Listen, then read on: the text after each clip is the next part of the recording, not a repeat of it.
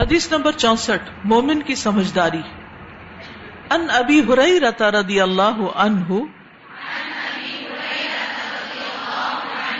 ان نبی صلی اللہ علیہ وسلم انه قال، لا يلدغ المؤمن، من جحر واحد مرتين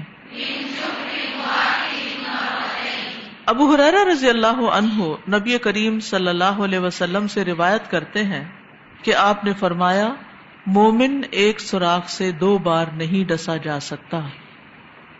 یعنی ایک بار نقصان پہنچنے پر دوبارہ نقصان اٹھانے سے محتاط رہتا ہے۔ کانشیس ہوتا ہے کیئرفل ہوتا ہے۔ یعنی جب ایک دفعہ ڈس لیا جاتا ہے تو پھر وہ دوبارہ بہت ہی دھیان سے قدم رکھتا ہے کہ کہاں سے مجھے کسی سانپ نے ڈسا تھا یا کسی نے نقصان پہنچایا تھا۔ لیکن جب کوئی انسان ایک دفعہ ڈسا جائے اور پھر غافل ہو جائے اور بار بار ڈسا جائے، تو ایسا انسان بے وقوف ہے۔ جب ایک دفعہ کسی سے دھوکا کھا جائے اور نقصان اٹھا جائے، تو پھر دوسری دفعہ اس شخص سے معاملہ کرتے ہوئے بہت ہوشیار رہنا چاہیے۔ تو یہاں ہمارے دین کا ایک اصول ہمیں بتایا جا رہا ہے کہ مومن جو ہے وہ محتاط ہوتا ہے۔ غافل نہیں ہوتا کہ لوگ بار بار اس سے بدسلوکی کا معاملہ کریں۔ یعنی مومن تجربہ کرنے کے بعد پھر دوبارہ تجربہ نہیں کرتا۔ ایک تجربہ ہی اس کو کافی ہوتا ہے۔ پھر اسی طرح دودھ کا جلا چھاچ پھونک پھونک کر پیتا ہے۔ اس کا مطلب آتا ہے؟ کیا مطلب ہے؟ یہ سنا ہوا سب نے۔ اس کا مطلب یہ ہے کہ جب گرم دودھ پیتے ہوئے منہ جل جائے تو پھر ٹھنڈی لسی پیتے وقت بھی انسان اس میں پھونک مار دیتا ہے کہ کہیں اس سے بھی منہ نہ جل جائے۔ یہ مطلب ہے اس کا۔ یعنی اتنا محتاط ہو جاتا ہے۔ یعنی ایک بار جو غلطی ہو جاتی ہے وہ دوبارہ نہیں دوہراتا دوبارہ اس جگہ پر پہنچ کر وہ ایک دم کانشیس ہو جاتا محتاط ہو جاتا ہے۔ اور پھر اسی طرح جب ایک بار کسی جگہ سے کوئی تنگی یا تکلیف یا کوئی بیڈ ایکسپیرئنس ہو، تو پھر انسان دوبارہ اس جگہ پر ہاتھ نہیں ڈالتا۔ ان لوگوں سے محتاط رہتا ہے، ان کاموں سے بچ کے رہتا ہے۔ مثلاً روٹی پکاتے ہوئے اگر آپ کا ایک دفعہ ہاتھ پھولی ہوئی روٹی کی بھاپ سے جلتا ہے، تو نیکسٹ ٹائم آپ پھولی ہوئی روٹی کو ہاتھ سے نہیں اٹھائیں گے، چمٹے سے ہی اٹھائیں گے۔ کہ نہیں، یہ پھٹ گئی تو یہ تو مجھے ہی جلا دے گی۔ اسی طرح اگر آپ کسی کپڑے کے ساتھ کوئی برتن گرم اٹھا رہے ہیں اور ہاتھ آپ کا جل گیا تو اس کا مطلب ہے کہ آپ نے مناسب کپڑا نہیں لیا۔ دوبارہ جب آپ کبھی اس طرح اٹھانے لگیں گے تو اس کو پراپر طریقے سے اٹھائیں گے۔ تو یہ زندگی کے سارے معاملات میں ہی ہے کہ جس چیز سے ایک دفعہ انسان کو نقصان پہنچے، پھر دوسری دفعہ وہاں سے نہ پہنچے۔ ابو حرار رضی اللہ عنہ کہتے ہیں کہ ایک عرابی نے رسول اللہ صلی اللہ علیہ وسلم کو ایک جوان اونٹنی ہدیے میں دی۔ اور آپ نے اس کے عوض میں اسے چھ اونٹنیاں عطا کی، پھر بھی وہ آپ سے خفا رہا۔ یہ خبر نبی صلی اللہ علیہ وسلم کو پہنچی تو آپ نے اللہ کی حمد اور اس پر سنا کی، پھر فرمایا، فلاں نے مجھے ایک اونٹنی ہدیہ میں دی تھی، میں نے اس کے عوض اسے چھ جوان اونٹنیاں دی، پھر بھی وہ ناراض رہا۔ میں نے ارادہ کر لیا ہے کہ اب سوائے قریشی، انصاری، ثقفی یا دوسی کے کسی کا ہدیہ قبول نہ کروں۔ کیونکہ یہ دے کر پھر زیادہ کی ڈیمانڈ کرتے ہیں۔ یعنی جواب میں انہیں جو کچھ دیا جاتا ہے اس سے خوش نہیں ہوتے۔ تو ہر اعتبار سے یعنی معاملہ کرتے وقت جب انسان کو پتہ چل جائے کہ ایک شخص جو ہے، اس کی ایسی کوئی بیڈ ہیبٹ ہے کہ جو آپ کو آئندہ زندگی میں تکلیف دے سکتی ہے، تو پھر ایسے لوگوں سے محتاط رہا جائے۔ استاذہ میں سوچتی ہوں کہ مومن جو ہے وہ اس کے اندر ایک سادگی ہوتی ہے نا؟ تو بہت سے لوگ جو کہ دین کو نہیں اتنا سمجھتے وہ دیندار لوگوں کو سمجھتے ہیں کہ یہ نا سادہ ہے اور بے وقوف ہے اور اسے ہم بار بار دھوکہ دیں گے۔ ہاں۔ تو اس کی سادگی سے فائدہ اٹھاتے ہیں۔ لیکن یہ حدیث مجھے پھر یاد آتی ہے کہ مومن سادہ تو ضرور ہوتا ہے لیکن وہ بے وقوف نہیں ہوتا کہ بار بار ایک ہی چیز سے وہ گزرتا جائے۔ بالکل بالکل صحیح کہا۔ اس میں آپ دیکھیے ایک پچھلی حدیث کے ساتھ اس کا کیسے لنک بنتا ہے کہ آپ کسی کی مدد کریں۔ بعض لوگ پروفیشنل فقیر ہوتے ہیں۔ مثلاً آپ نے ایک دفعہ مدد کی، پھر وہ کسی اور طریقے سے آپ سے مانگیں گے، پھر وہ کسی اور طریقے سے۔ حالانکہ وہ اتنے ضرورت مند ہوتے نہیں۔ تو پھر انسان سوچتا ہے کہ اگر اسی شخص کو ہی میں بار بار دیتا رہوں تو باقی محتاجوں کا کیا ہوگا؟ تو پھر وہ تھوڑی سی تحقیق کرتا ہے، پھر وہ مال دینے کی بجائے کو اچھا مشورہ دے دیتا ہے، اس کو کمانے کا طریقہ بتا دیتا ہے، کسی اور طریقے سے اس کی مدد کر دیتا ہے۔ پچھلے دنوں ہم کسی کی یہاں ملاقات کے لیے گئے تو وہ کہنے لگی کہ میرے بیٹے نے ایسے کہیں کچھ کام کر رہا تھا تو وہاں کسی سے ایسی دوستی ہوگی، اگلے دن وہ گھر آ گئے۔ تو اگلے دن انہوں نے کہا کہ میری بڑی کچھ مالی مجبوریاں، مشکلات ہیں تو مجھے کچھ پیسے دے دے تو بیٹے نے چیک لکھ کے دے دیا، پانچ لاکھ کا چیک دے دیا اس کو۔ اور کوئی اس کا پوری طرح اتا پتا وغیرہ بھی نہیں لیا۔ ہوا یہ کہ دو چار دن پھر گزرے پھر آ گیا کہ میری بیٹی کی شادی ہے تو میری مدد کرے۔ تو ان کے بیٹے کے دوست نے ان کی چیک بک چھپا دی کہ یہ پھر دوبارہ سے یہی کچھ کرے گا۔ کیونکہ جو ابھی پیسے دیے ہیں، اگر بیٹی کی شادی کرنی تھی، تو اس میں سے بھی کام چل سکتا تھا۔ تو بعض اوقات ایسا ہوتا نا کہ کچھ لوگ آپ کی سادگی سے یا آپ کی نرم دلی سے یا آپ کی ہمدردی سے ناجائز فائدہ اٹھانے لگتے ہیں۔ تو اس کا یہ مطلب نہیں کہ آپ ان کو ڈانٹ دیں اور انہیں کہ مجھے چل گیا پتا، تم ہو ہی ایسے، تم فلاں ہو۔ نہیں، کچھ نہیں۔ بدتمیزی اور بد اخلاقی کا تو سوال ہی پیدا نہیں ہوتا۔ لیکن انسان محتاط رہے اور اس کو مدد کے آلٹرنیٹ طریقے بتائے، جس میں اس کی اپنی ایفرٹ بھی کچھ شامل ہو جائے۔ جیسے نبی صلی اللہ علیہ وسلم کے پاس ایک شخص آیا اور آپ نے اس کو کہا کہ جو بھی ہے تمہارے پاس لے آؤ۔ تو پھر اس کو رسی اور کلاڑی دی اور کہا جنگل سے جاؤ لکڑیاں کاٹو اور پھر اپنا گزارا کرو۔ تو اس طرح بھی انسان کو محتاط ہونا پڑتا ہے کبھی۔ استاد میں یہ سوچ رہی تھی کہ دنیا کے معاملے میں یہ ساری چیزیں ہیں یعنی ہمارے اندر کہ اگر ایک دفعہ ایک چیز سے ہاتھ جل جائے تو دوسری دفعہ ہم اس سے بہت احتیاط سے۔ لیکن یہ آخرت کے معاملے میں بہت کم ہے۔ یعنی ایک دفعہ اگر کوئی گناہ ہو جائے تو کیوں ہوا؟ تو پھر دوبارہ بھی وہ ہو جاتا ہے۔ اور اسی طرح اگر کسی وجہ سے رات کو لیٹ سونے سے یا کسی طرح فجر صبح نہیں پڑی تو آئندہ کے لیے احتیاط کرے کہ رات کو اس ٹائم پہ نہیں سونا میں نے میری فجر۔ جیسے وہ کسی کے بارے میں آتا ہے کہ انہوں نے کسی کو روتے ہوئے دیکھا تو ان کے دل میں یہ خیال صرف گزرا کہ یہ ریا کار ہے۔ اور کہتے ہیں کہ شاید سفیان سوری تھے۔ کہ میری چھ مہینے تک تحجد میرے سے اللہ تعالیٰ نے اس کی توفیق لے لی، صرف اس خیال کی وجہ سے۔ تو ان چیزوں پہ بھی چیک رکھنا۔ حدیث نمبر سکسٹی فائیو، اصل عمارت۔ ان ابی رتا ان نبی صلی اللہ علیہ وسلم، قال ليس الغنى عن كثرة العرض۔ ولكن الغنى غنى النفس. کتاب الرقاق. ابو حرار رضی اللہ عنہ نبی کریم صلی اللہ علیہ وسلم سے روایت کرتے ہیں۔ آپ صلی اللہ علیہ وسلم نے فرمایا امیری یہ نہیں کہ دنیا کا سامان زیادہ ہو۔ امیر وہ شخص نہیں جس کے پاس بہت دنیا ہے، بلکہ دولت مندی تو یہ ہے کہ دل غنی ہو۔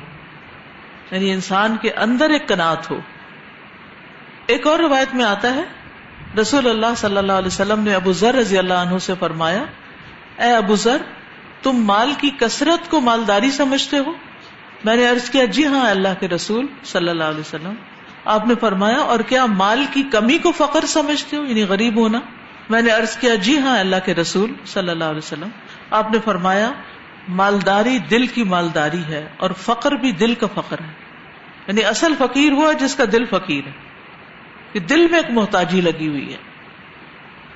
تو یہ جو دل کا غنا ہے، دل کے اندر کنات ہے کہ میرے پاس بہت کچھ ہے الحمد للہ دو وقت کھانے کو ہے، پہننے کو ہے اچھا ٹھکانا ہے، اچھی کمپنی ہے، دین کا علم مل رہا ہے۔ اور مجھے کیا چاہیے؟ سب کچھ ہے میرے پاس۔ لیکن بہت سے لوگ نعمتیں دیکھ نہیں سکتے۔ ان کو نظر نہیں آتی۔ دو وقت کا اچھا کھانا مل جانا کسی کو، یہ بہت بڑی بات ہے۔ انسان اگر سوچے ان لوگوں کے بارے میں جن کو نہیں ملتا۔ نہانے کے لیے پانی مل جانا، کپڑے دھونے کے لیے صابن مل جانا۔ اور اسی طرح بیمار ہونے پہ دوا مل جانا۔ روحانی ضروریات کا پورا ہونا، دین کا علم ملنا۔ یہ ساری چیزیں کیا ہیں؟ نعمتیں۔ لیکن کچھ لوگ ان ساری نعمتوں کو پا کر بھی روتے رہتے ہیں کہ ہمارے پاس کچھ نہیں۔ ہم میں سے ہر ایک اپنے بارے میں سوچے کہ کہیں وہ میں تو نہیں، کہ جس کے پاس سب کچھ۔ مثلاً آپ سب جو یہاں بیٹھے ہوئے ہیں، اللہ نے آپ کو کچھ دیا، چاہے ڈائریکٹ آپ کے پاس تھا یا کسی نے آپ کی مدد کی، تو آپ یہاں بیٹھے ہیں نا۔ اب اس میں انسان ان کو دیکھتا رہے اچھا فلاں تو کینٹین سے یہ بھی کھا رہا ہے اور فلاں تو وہ کر رہا ہے، اور میرے پاس نہیں، اور رونا دھونا شروع کر دے، اور سیلف پٹی کا شکار ہو، اور غمگین ہو، اور دکھی ہو، پریشان رہے۔ کہ میرے پاس یہ بھی نہیں، وہ بھی نہیں۔ تو آپ سوچئے کہ اس سے بڑھ کر ناشکری کیا ہوگی؟ کہ انسان وہ چیزیں نہ دیکھے جو ہیں، ان کے بارے میں رنجیدہ اور غمگین رہے جو نہیں ہے ایسا شخص زندگی بھر کبھی بھی خوش نہیں ہو سکتا۔ خوش ہو ہی نہیں سکتا۔ کیونکہ وہ نعمتیں نہیں دیکھ رہا، وہ کمی کو دیکھ رہا، محتاجی کو دیکھ رہا۔ ہے تو اس دنیا میں تو بڑے سے بڑا بادشاہ بھی محتاج ہے، وہ بھی فقیر ہے۔ یا الناس انتم الفقراء اللہ واللہ هو الغنی الحمید صرف اللہ ہی بے نیاز تعریف والا ہے۔ باقی سب کو کوئی نہ کوئی حاجت لاحق ہے۔ ہم سب کو کھانے کی ضرورت پیش آتی ہے۔ ہم سب کو نہانے کی ضرورت پیش آتی ہے۔ ہم سب کو پڑھنے لکھنے کی ضرورت پیش آتی ہے۔ کتنی ضروریات ہے ہمارے ساتھ۔ کوئی امیر ہو، غریب ہو، سب کے ساتھ ضروریات لگی ہوئی ہیں۔ تو اصل بات یہ ہے کہ انسان کے اندر ایک کنات ہو غنا ہو۔ اور ایسا شخص بڑا ہی خوش قسمت شخص ہے، جس کو یہ نصیب ہو جائے۔ رسول اللہ صلی اللہ علیہ وسلم نے فرمایا، مالداری کو غنا نہیں کہتے غنا تو دل کا ہوتا ہے۔ جب اللہ کسی بندے کے حق میں خیر و بھلائی کا ارادہ کرتا ہے، تو اس کے نفس میں غنا اور دل میں تقوی پیدا کر دیتا ہے۔ اور جب اللہ کسی بندے کے حق میں شر کا ارادہ کرتا ہے تو اس کی فقیری کو اس کی پیشانی میں رکھ دیتا ہے، سامنے رکھ دیتا ہے۔ اس کا فقر اس کے سامنے رکھ دیتا ہے۔ ہر وقت اس کو فقر اور محتاجی نظر آتی ہے۔ تو یہاں پر ارض لفظ آیا کثرت الارض ارض کہتے ہیں ارض حیات دنیا دنیا کی زندگی کا ساز و سامان۔ دنیا کی زیب و زینت۔ اور یہ فقیری کب بڑھتی ہے؟ جب انسان کے اندر زیادہ کی ہرس ہوتی ہے۔ اور زیادہ، یہ بھی مل جائے، وہ بھی مل جائے، وہ بھی مل جائے۔ یعنی ضروریات تو بہت سے لوگوں کی پوری ہو رہی ہوتی ہیں، لیکن ان کی وانٹس جو ہوتی ہیں، ان کی خواہشات جو ہوتی ہیں، ان کی ہرس جو ہوتی ہے وہ حد سے بڑی بھی ہوتی ہے اور اسی ہرس سے منع کیا گیا ہے۔ اور یہ ہرس جو ہے، اس کا ایک نام شہ بھی ہے، دل کی تنگی۔ جس میں انسان کے پاس ہوتا بھی ہے تو انسان دوسرے کو دینا نہیں چاہتا۔ کیونکہ میرے پاس تھوڑا ہو جائے گا، میرے پاس کم ہو جائے گا۔ حالانکہ انسان کا مال کیا ہے؟ وہ جو اس نے کھا لیا اور جو اس نے پہن لیا، اور باقی تو دوسروں کا ہے۔ نبی صلی اللہ علیہ وسلم نے فرمایا، میں تمہارے بارے میں فخر سے نہیں ڈرتا، لیکن میں اس بات سے ڈرتا ہوں کہ تم دنیا میں ایک دوسرے سے آگے بڑھنے کی کوشش کرو۔ ہماری اصل محتاجی کیا ہم ایک دوسرے کے مقابلے میں آگے بڑھنے کی کوشش کرتے ہیں، دکھاوا کرتے ہیں۔ دوسروں کو دکھانا چاہتے ہیں کہ دیکھو ہمارے پاس کتنا ہے۔ بعض اوقات ضد میں دوسروں کو دکھاتے ہیں۔ ایک کمپٹیشن سا ہوتا ہے نا، خاندانوں میں کولڈ کمپٹیشن بھی ہوتا ہے اور بعض اوقات آمنے سامنے آ کے بھی کہ ہم اپنے رائبلس کو یہ دکھانا چاہتے ہیں، دیکھو کتنا ہے ہمارے پاس۔ شادیوں میں بڑھ چڑھ کے کیوں خرچ کرتے ہیں؟ بعض اوقات بہت سے قرضے اٹھا کے خرچ کرتے ہیں۔ کس وجہ سے؟ کیا مقصد ہوتا ہے؟ دکھاوا۔ کہ ہم دنیا میں دوسروں سے پیچھے نہیں ہیں۔ ہمارے پاس بھی بہت کچھ ہے۔ صرف ضرورت کی چیزیں نہیں لیتے۔ بہت سا تو صرف زیب و زینت کی نظر ہو جاتا ہے۔ مہنگے مہنگے کپڑے سلوانا اور مہنگے مہنگے جوتے اور ہر چیز بہت برانڈ کی اور بہت خوبصورت اور بہت اعلیٰ درجے کی۔ اس کا اصل مقصد کیا ہوتا ہے؟ ضرورت پوری کرنا۔ دکھاوا۔ نبی صلی اللہ علیہ وسلم نے اپنی امت کے بارے میں اسی چیز کا خوف کیا تھا۔ کہ میں تمہارے بارے میں فخر سے نہیں ڈرتا، بلکہ کس سے ڈرتا ہوں؟ کہ تم ایک دوسرے سے آگے بڑھنے کی کوشش کرو گے۔ ایک اور روایت میں آتا ہے، جو دنیا میں ایک دوسرے سے آگے بڑھنے کی کوشش کرے، وہ تاغوت کے راستے میں ہے۔ ایک اور روایت میں آتا ہے، یہ شیطان کے راستے میں یہ سلسلہ صحیح کی حدیث ہے۔ جو دنیا میں ایک دوسرے سے آگے بڑھنے کی کوشش کرے، وہ تاحود کے راستے میں ہے۔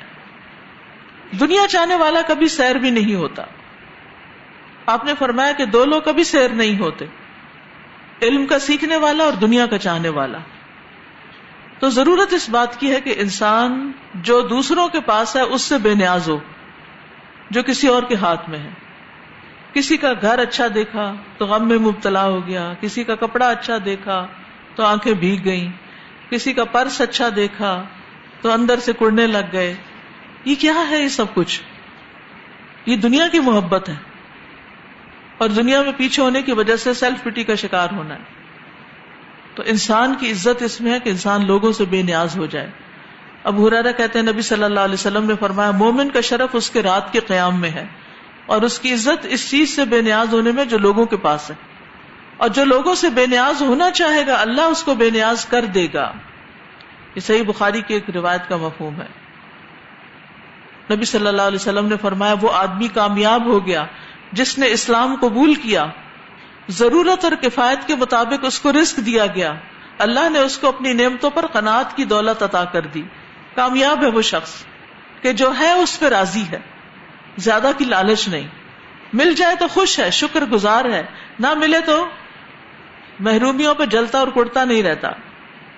جب دنیا کی کمی کا شکار ہو نا اور یہ رونا آئے کہ کھانے کو نہیں ہے فلاں نہیں تو نبی صلی اللہ علیہ وسلم کے گھر کا حال دیکھ لینا چاہیے کہ دو دو ماہ گھر میں آگ نہیں جلتی تھی۔ پانی اور کھجوروں پر گزارا ہوتا تھا۔ کیا ہم ایسے کر سکتے ہیں؟ ہم سوچ بھی نہیں سکتے۔ ایک دن بھی اگر علم کے راستے میں ہمیں گرم ناشتہ نہ ملے یا صحیح طور پہ ہماری مرضی کا کھانا نہ ملے، تو ہم کہتے ہیں کہ چھوڑو اس رستے کو۔ باقی سب تو اچھا کھانا اچھا نہیں، کیا پڑھنا؟ ایسے تھوڑی پڑھائی ہوتی ہے۔ تو پھر پیچھے ہی رہ جائیں گے نا۔ کتنی بڑی دولت گنوا دیں گے۔ پھر اسی طرح یہ ہے کہ آپ صلی اللہ علیہ وسلم کے گھر میں فرنیچر کتنا تھا؟ سوفے کتنے تھے؟ کارپیٹس کتنے تھے؟ ڈیکوریشن پیس کتنے تھے؟ کیا انہی چیزوں میں عزت ہے انسان کی؟ اگر یہ عزت کا معیار ہے تو نبی صلی اللہ علیہ وسلم کے گھر میں تو یہ سب کچھ تھا ہی نہیں پھر۔ عزت کا معیار دنیا کا زیادہ ہونا نہیں ہے۔ اللہ کا تقوی ہے۔ ان اکرم اکم ان دلہ اطقاکم اس لیے ہمیں اپنے گناہوں پہ رونا چاہیے، اپنی کمی کو تاہی پر نادم ہونا چاہیے، نہ کہ اس بات پہ روئیں کہ ہمارے پاس دنیا کم ہے دوسرے کے مقابلے میں۔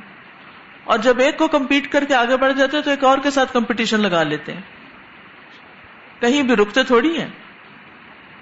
ایک دفعہ حضرت عمر نبی صلی اللہ علیہ وسلم کے ہاں گئے تو آپ صلی اللہ علیہ وسلم چٹائی پہ لیٹے ہوئے تھے اور دیکھا کہ اس کے نشان آپ کے جسم پہ کھب گئے۔ وہ رونے لگے۔ کہ کیسے رو کس طرح کے لیے تو اتنا کچھ اور آپ کے لیے یہ بستر؟ آپ نے فرمایا، خطاب کے بیٹے کیا تو اس پہ راضی نہیں کہ ہمیں آخرت ملے اور ان کو دنیا؟ میں نے کہا، کیوں نہیں؟ یہ جو دنیا کی محبت استاذہ، یہ انسان کے اندر ہے اور حدیث میں بھی آتا ہے کہ احرس علامہ ینفوق تو ان دونوں چیزوں کو بیلنس کیسے کیا جائے اور ان چیزوں کو شعوری طور پر کم کیسے کیا جائے؟ یہ جو ینفوق کا مطلب صرف یہ نہیں کہ جو دنیا میں فائدہ دیتی ہیں یعنی تمہاری آخرت کے لیے فائدہ دینے والی ہیں۔ اور دنیا میں تمہاری عزت برقرار رکھنے والی ہیں مطلب اس کے لیے محنت کرو کوشش کرو لیکن آخرت کی قیمت پر نہیں۔ السلام علیکم۔ استاذہ نبی صلی اللہ علیہ وسلم کی ایک حدیث مجھے یاد آئی تھی۔ ایک صحابی نے نبی صلی اللہ علیہ وسلم سے پوچھا کہ دلنی اعلی عمل اذا عملته احبنی اللہ و احبنی الناس؟ مجھے کوئی ایسا عمل بتائیں کہ میں کروں تو مجھے اللہ تعالیٰ کی محبت بھی مل جائے اور لوگوں کی محبت بھی مل جائے۔ تو آپ صلی اللہ علیہ وسلم نے فرمایا ازہد فی الدنیا یحبک اللہ وزہد فی ما عند الناس یحبک الناس۔ تم دنیا سے بے رغبت ہو جاؤ تو اللہ تعالیٰ تم سے محبت کرے گا۔ اور لوگوں کے پاس جو چیزیں ہیں ان سے بے رغبت ہو جاؤ تو لوگ تم سے محبت کریں گے۔ تو یہ جو دل کی تنگی ہے یا دل کے اندر دنیا کی محبت جب آتی ہے تو پھر لوگ بھی ہم سے دور بھاگتے ہیں۔ بالکل۔ کیونکہ ان کو پتا ہوتا ہے کہ ان کے اندر لالچ ہے اور یہ ایک کے بعد ایک مطالبہ کرتے جائیں گے۔ ہمارے یہاں اکثر ایسا ہوتا ہے کہ آپس میں کزنس میں اتنا کمپٹیشن کروایا جاتا ہے کہ اس کے مارکس زیادہ آئے ہیں آپ کے کام آئے ہیں آپ کو ان سے آگے نکلنا ہے اس کا اے گریڈ آیا تمہارا بی کیوں آیا ہے زیادہ پڑھو۔ اس کمپٹیشن کے چکر میں اکثر بہن بھائیوں میں بھی جو پیار خلوص محبت ہوتا ہے وہ سب رائولری کی نظر ہو جاتا ہے۔ وہ لوگ جو آپس میں محبت نہیں کر پاتے اس طرح۔ بالکل صحیح کہا آپ نے۔ السلام علیکم۔ اگر ایک چھوٹا سا تجزیہ کیا جائے کہ دنیا کے کام کے لیے ہم کتنا وقت لگاتے ہیں اور اس علم کو جاننے میں کتنا وقت لگاتے ہیں تو شاید زندگی گزر جاتی ہے۔ وہی کام دنیا کے لیے آپ زندگی گزار کے کریں اور کچھ نہ پائیں۔ اور وہی کام آپ اللہ کی رضا کے حاصل کرنے کے لیے کریں اور بہت کچھ پالیں۔ تو یہ چھوٹا سا تجزیہ آپ کو بہت کچھ دے جائے گا کہ ہم اپنا وقت کہاں ضائع کر رہے ہیں۔ دین کے لیے دنیا میں لگا کے اس کو فائدہ مند بنا رہے یا صرف دنیا کی چیزیں حاصل کریں، اچھے تعلیم، اچھے گریڈ تخمے سجا لیے، باہر سے تعلیم حاصل کر لی، ڈگریاں لے لی اسکالرشپس مل گئے۔ لیکن مجھے ملا کیا اس کے عوض؟ صرف دنیا۔ اور اگر آپ نے قرآن کا علم حاصل کیا تو یہ صدقہ جاریہ بھی ہو گیا آپ کے لیے اور آپ کی اپنی زندگی کو بھی بچا لی اور اگر دنیا کا علم حاصل بھی کرنا ہے تو بھی کوئی حرج نہیں، لیکن اس کا مقصد صرف دنیا کمانا نہ ہو، اس سے بھی بندوں کی خدمت مطلوب ہو اور اس کے ذریعے اللہ کا قرب پانا مطلوب ہو۔ مثلاً اگر ایک بچی ڈاکٹر بنتی ہے، مریضوں کو دیکھتی ہے، تو اس کی نیت صرف پیسہ کمانا نہ ہو، بلکہ واقعی انسانیت کی خدمت ہونا کہ ایک رٹا رٹایا جملہ۔ جب کوئی دکھی ہوتا ہے، تکلیف میں ہوتا ہے، تڑپ رہا ہوتا ہے اور ڈاکٹر آگے بڑھ کر اس کو ہیلپ کرتا ہے، تو یہ کوئی معمولی نیکی نہیں ہے۔ بہت بڑی نیکی ہے۔ کسی کا بھی دکھ درد دور کرنا۔ لیکن اگر ہماری نیتیں درست ہوں تو۔ السلام علیکم۔ استاذہ مجھے یہاں سے ایک بات یہ بھی سمجھ آ رہی ہے کہ اہمیت کی بات ہے۔ ہم جس چیز کو اہمیت دیتے ہیں وہ ہمارے لیے محبت کے لائق بھی ہو جاتی ہے اور ہمارے لیے بہت زیادہ امپورٹنٹ بھی ہو جاتی ہے۔ اگر ایک مومن کو جو معیار دیا گیا ہے کہ وہ اپنی نظر آخرت پر رکھے تو میرا نہیں خیال کہ اس کو دنیا سے زیادہ محبت ہوگی۔ وہ دنیا میں اپنی زندگی گزارے گا تو صحیح لیکن اس کی نظر اپنی آخرت پر ہوگی۔ جی ہاں وہ دنیا کو بھی آخرت کے لیے ہی استعمال کرے گا۔ اپنے سے نیچے والے کو دیکھنا۔ ان ابی حریرتا ان رسول اللہ صلی اللہ علیہ وسلم قال۔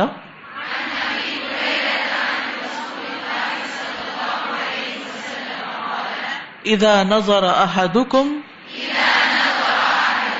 الى من فضل عليه في المال والخلق فلينظر الى من هو اسفل منه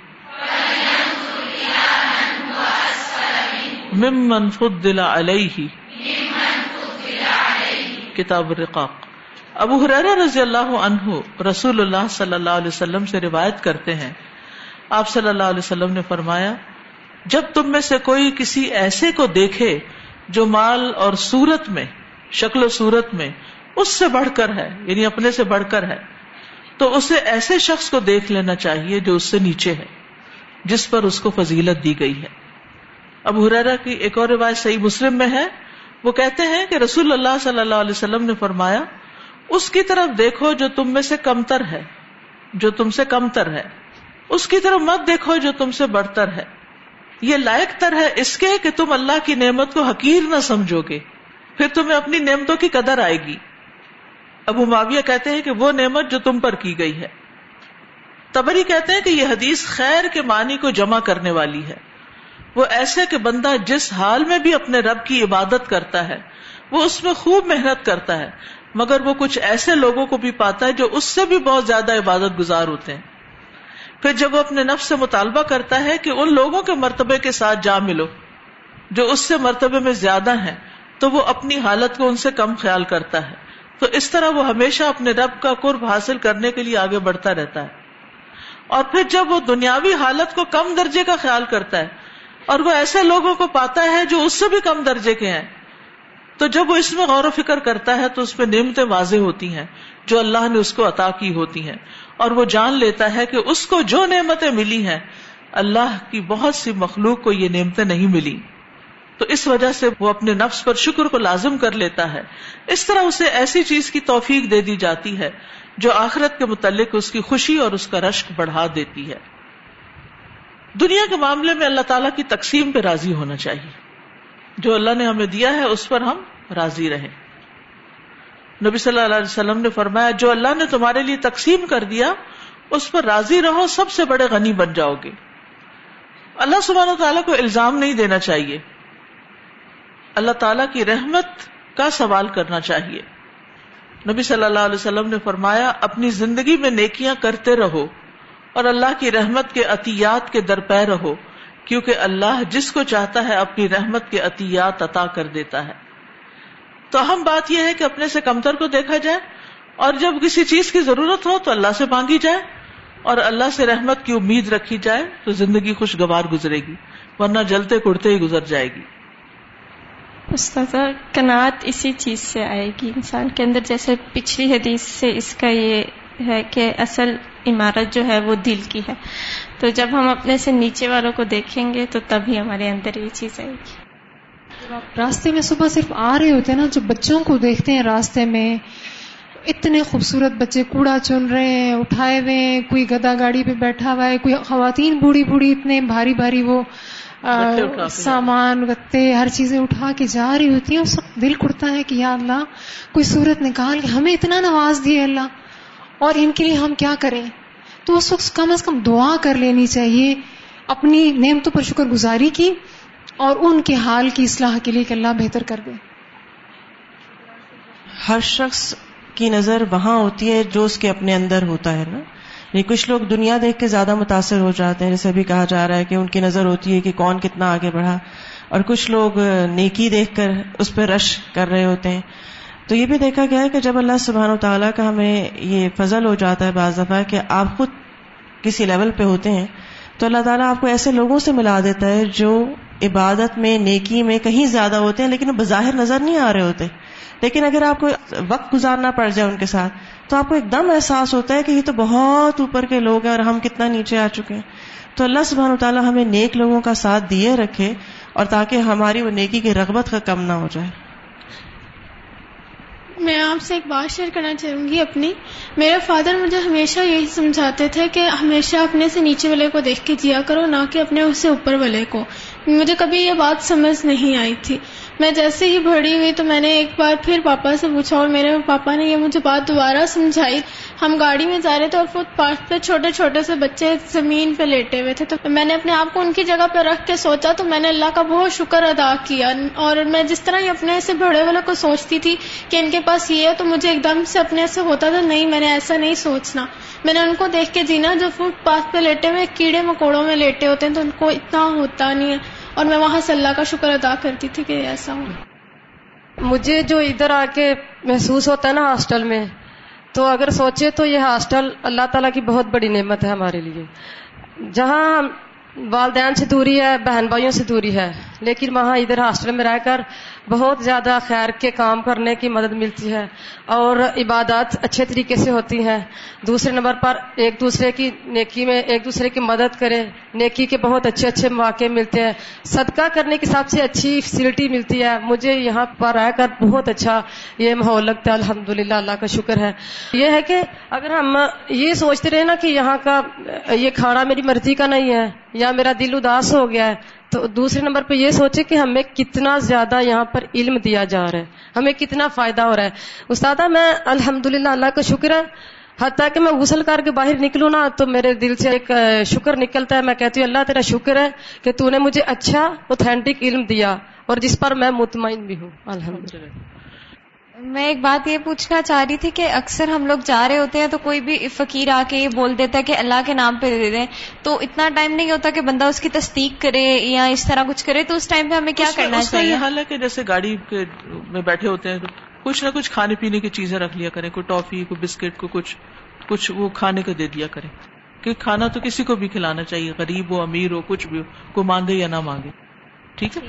سبحانك اللهم وبحمدك اشهد ان لا اله الا انت استغفرك واتوب اليك السلام علیکم و رحمۃ اللہ وبرکاتہ۔